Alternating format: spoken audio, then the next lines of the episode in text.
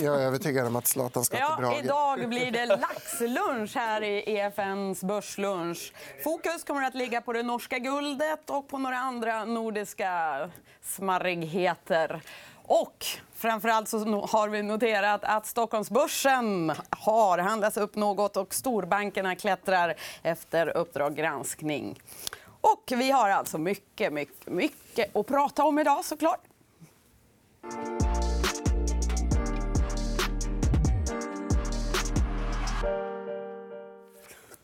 Hörrni, så noterar vi att poststrejken i Finland är över och Finlandsfärjorna trafikerar igen. Men varmt välkomna Daniel Johansson och Lars Frick.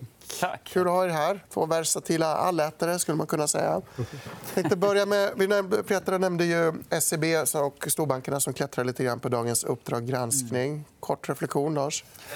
Det känns som att eh, SEB har haft väldigt, väldigt bra koll på sin utlåningsprofil och alla risker.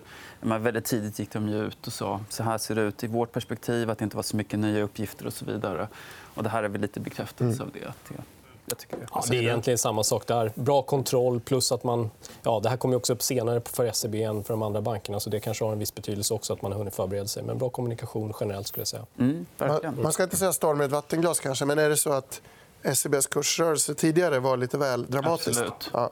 Tycker jag. Jag ska hålla med om det. Yes. Lite grann med de nya uppgifterna i Swedbank också. Eller Ja. nya, men Ja. Det var- väl en transaktion. De var inte ens lead på den. Det var väldigt lite pengar, det här med vapenspåret. Då. Så det kändes faktiskt som att man överdrev det Ja. lite grann. Allvarligt, men förhoppningsvis Visst, precis. Det är allvarligt men litet. Ja. All... Mindre allvarligt är att Norwegian ska sluta flyga direkt till USA från Stockholm. ja, men eh, kanske en signal. Ja, men nu tror jag vi måste bara, jag tror att eh, man måste bara reda upp det här lite grann. Det är alltså, först och främst ska de sluta flyga från Köpenhamn och Stockholm till Asien. Och det är ju lite intressant med tanke på att Asien har varit en stor turistmarknad men att också Thai och så vidare har problem. Så att, men man eh, är opportunistisk och styr väl om dit man ser att det är bäst eh, return on capital. Och nu är det, som vanligt är det alltid problem med finanserna i Norwegian. Som vi vet, så att, Visst. Sen är det väl också mm, kanske en valutaeffekt. För några år sedan så var det väldigt billigt att flyga till USA och framförallt billigt att vara där. Nu ser det ju helt annorlunda ut. Så jag kan tänka mig att många lite mer opportuna resenärer har slutat att flyga till New York för att shoppa. Ja. Ska vi gå vidare till huvudrätten? Nej, vi har en aperitif till. En aperitif till. Ja, det är Helena Hedblom. Ja, Hon är den. ny vd för Epiroc. Vi har en bild på Helena. tycker att det här är ju intressant ändå. Det blev ingen lång session för tidigare vd. Vad ska vi säga om detta Ja, jag tycker man kan säga så här att jag tror i och för sig att Per var nog där för att sätta bolaget på börsen och eh, så att säga skapa rutiner för det. Sen hade inte han alls den erfarenheten från eh, gruvmaskiner och liknande. Och eh, hon är ju en långväga person och har ju en gedigen utbildning också inom området vad jag förstår, metall, metallurgi och sådär. Eh, Så att, eh, ja, jag tror att många pratade om redan tidigare att Helena skulle bli chef. Ser bra ut. Ser bra ut.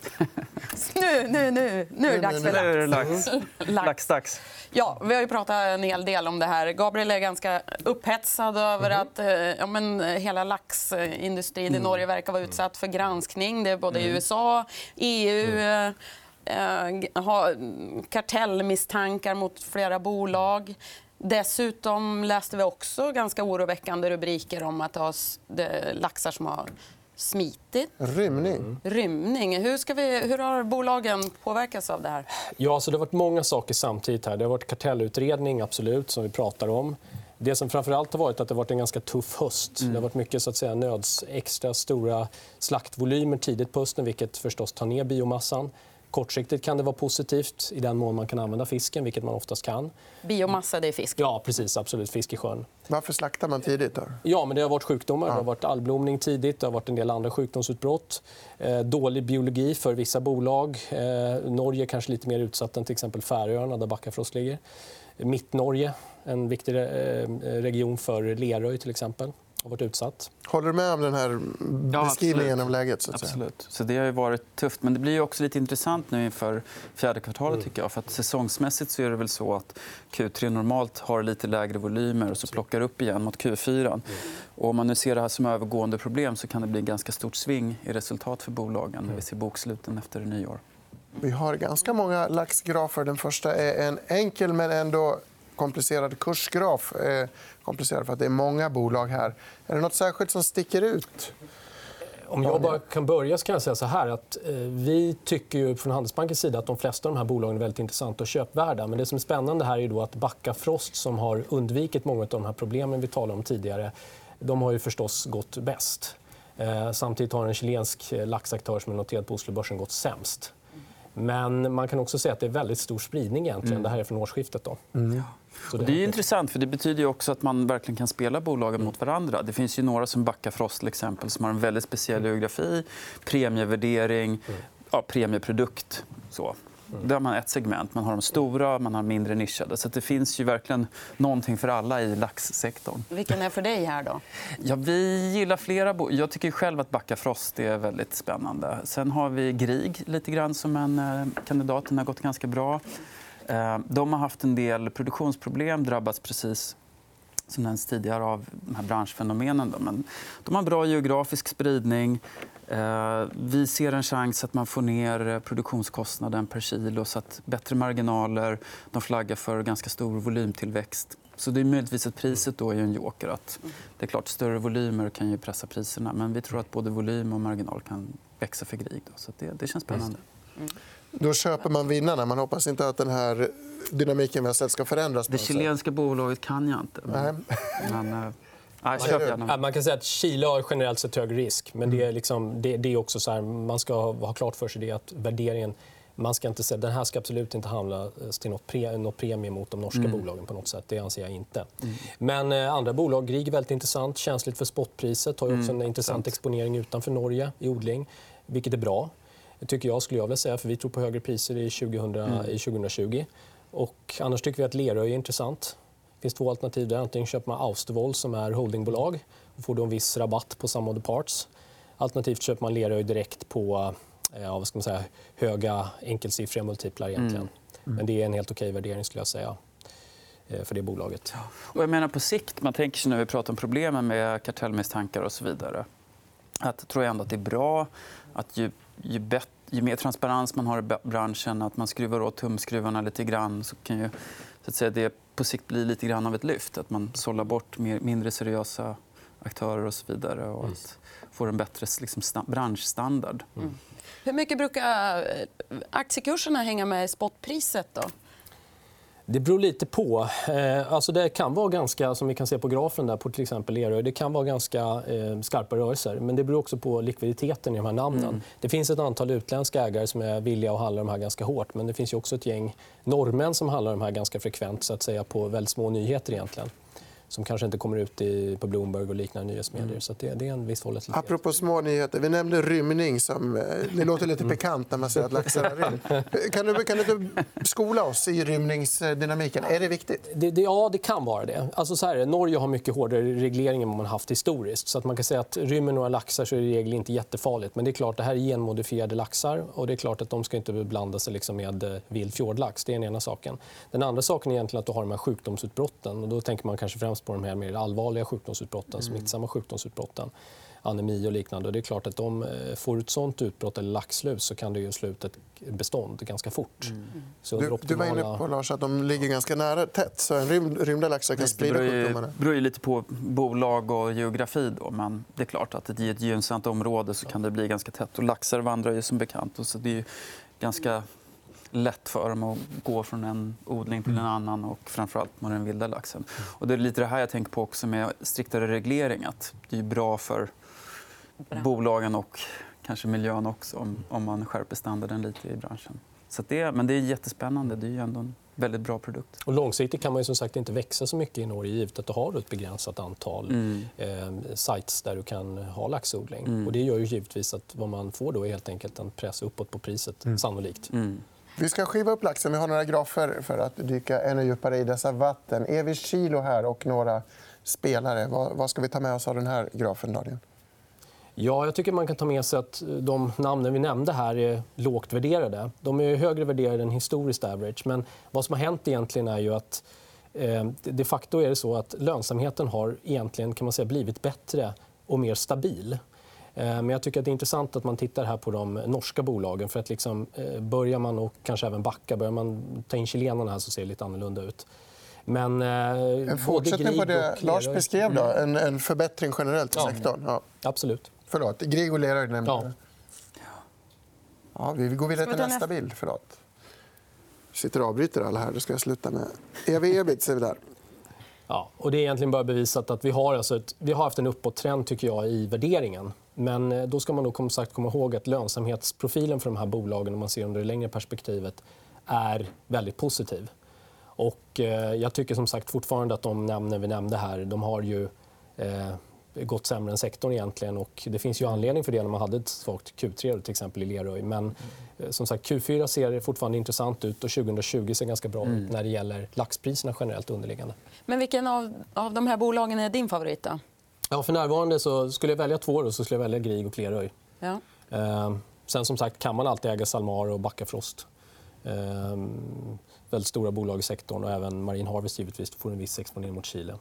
Om vi ska försöka blicka framåt lite grann så har vi en till graf som handlar om temperaturer i vattnet. Varför är det viktigt? Ja, men det är två trender egentligen. Så det är viktigt eh, med att förstå eh, temperaturen i havet är viktigt för att det är så att eh, du behöver varmare temperaturer för att laxarna ska växa givetvis. Men samtidigt är det för höga temperaturer så finns det en ökad biologisk risk.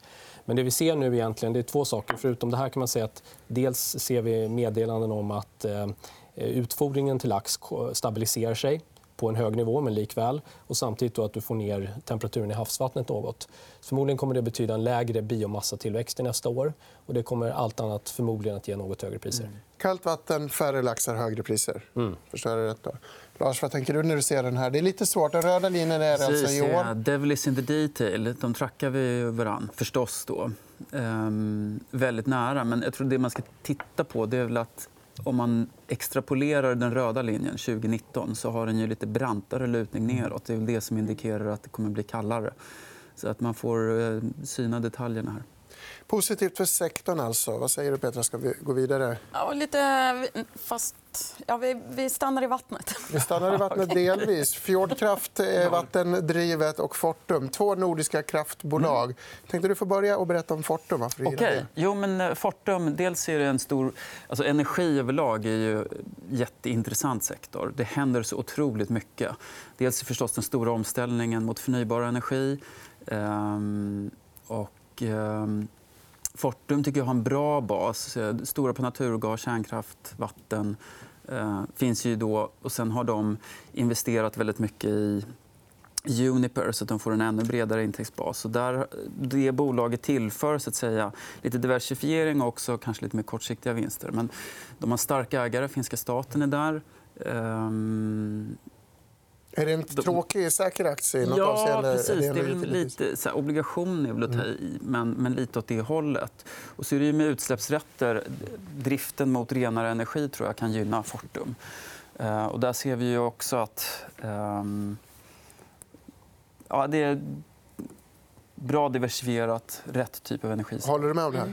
Ja, jag håller med. Jag tycker att det är viktigt också att man har olika energislag. Det här är inte bara eh, vattenkraft. Det finns en liten del finsk vattenkraft. Men sen är det ju tyvärr lite kol också. Då, men det är ju Precis. även annat, värmekraft och så vidare.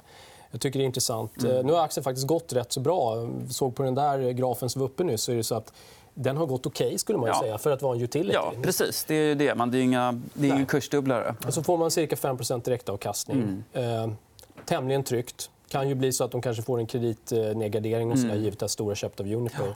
Men... Precis, det är väl det risk, riskerna. Då. Dels är det kreditbetyget, att de är väldigt hårt skuldsatta. Eh, och sen så finns ju en rubelrisk. Det är en stor Rysslandsexponering. Just. Så att man har valuta och eh, balansräkning där. Då. Och nu vet inte jag riktigt hur ratinginstituten kommer se på det. Tittar man på Fortums intjäning standalone så blir skuldsättningen enorm. Och då blir det nog garanterat en nedgradering. Men i och med att man får vinstbidraget så att säga, från Uniper så den sammanslagna intjäningen är väl okej då. Så det är lite, lite risker där. Men det gör det ju också lite spännande.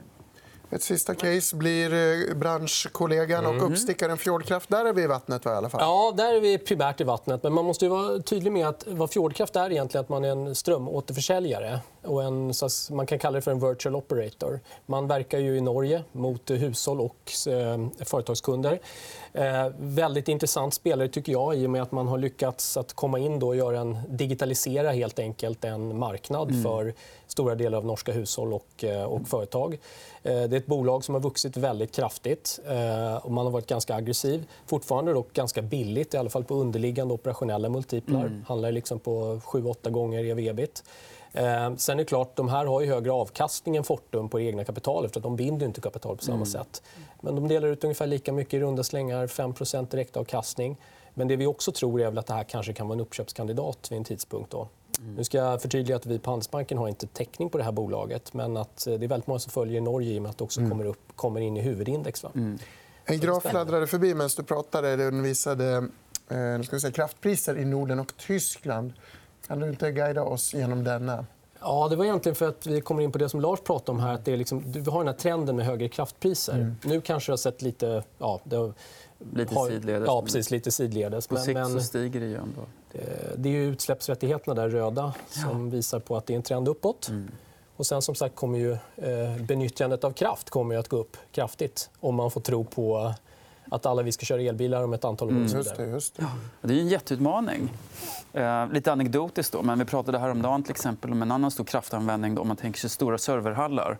Eh, och där finns det också väldigt tydliga direktiv hos många av de största aktörerna. Det måste vara ren energi. Mm. Så det gynnar ju också spelare som har det, den typen av kraftgenerering. Just Och så bitcoinbrytning på det. Så har vi... Ja, då har vi allt.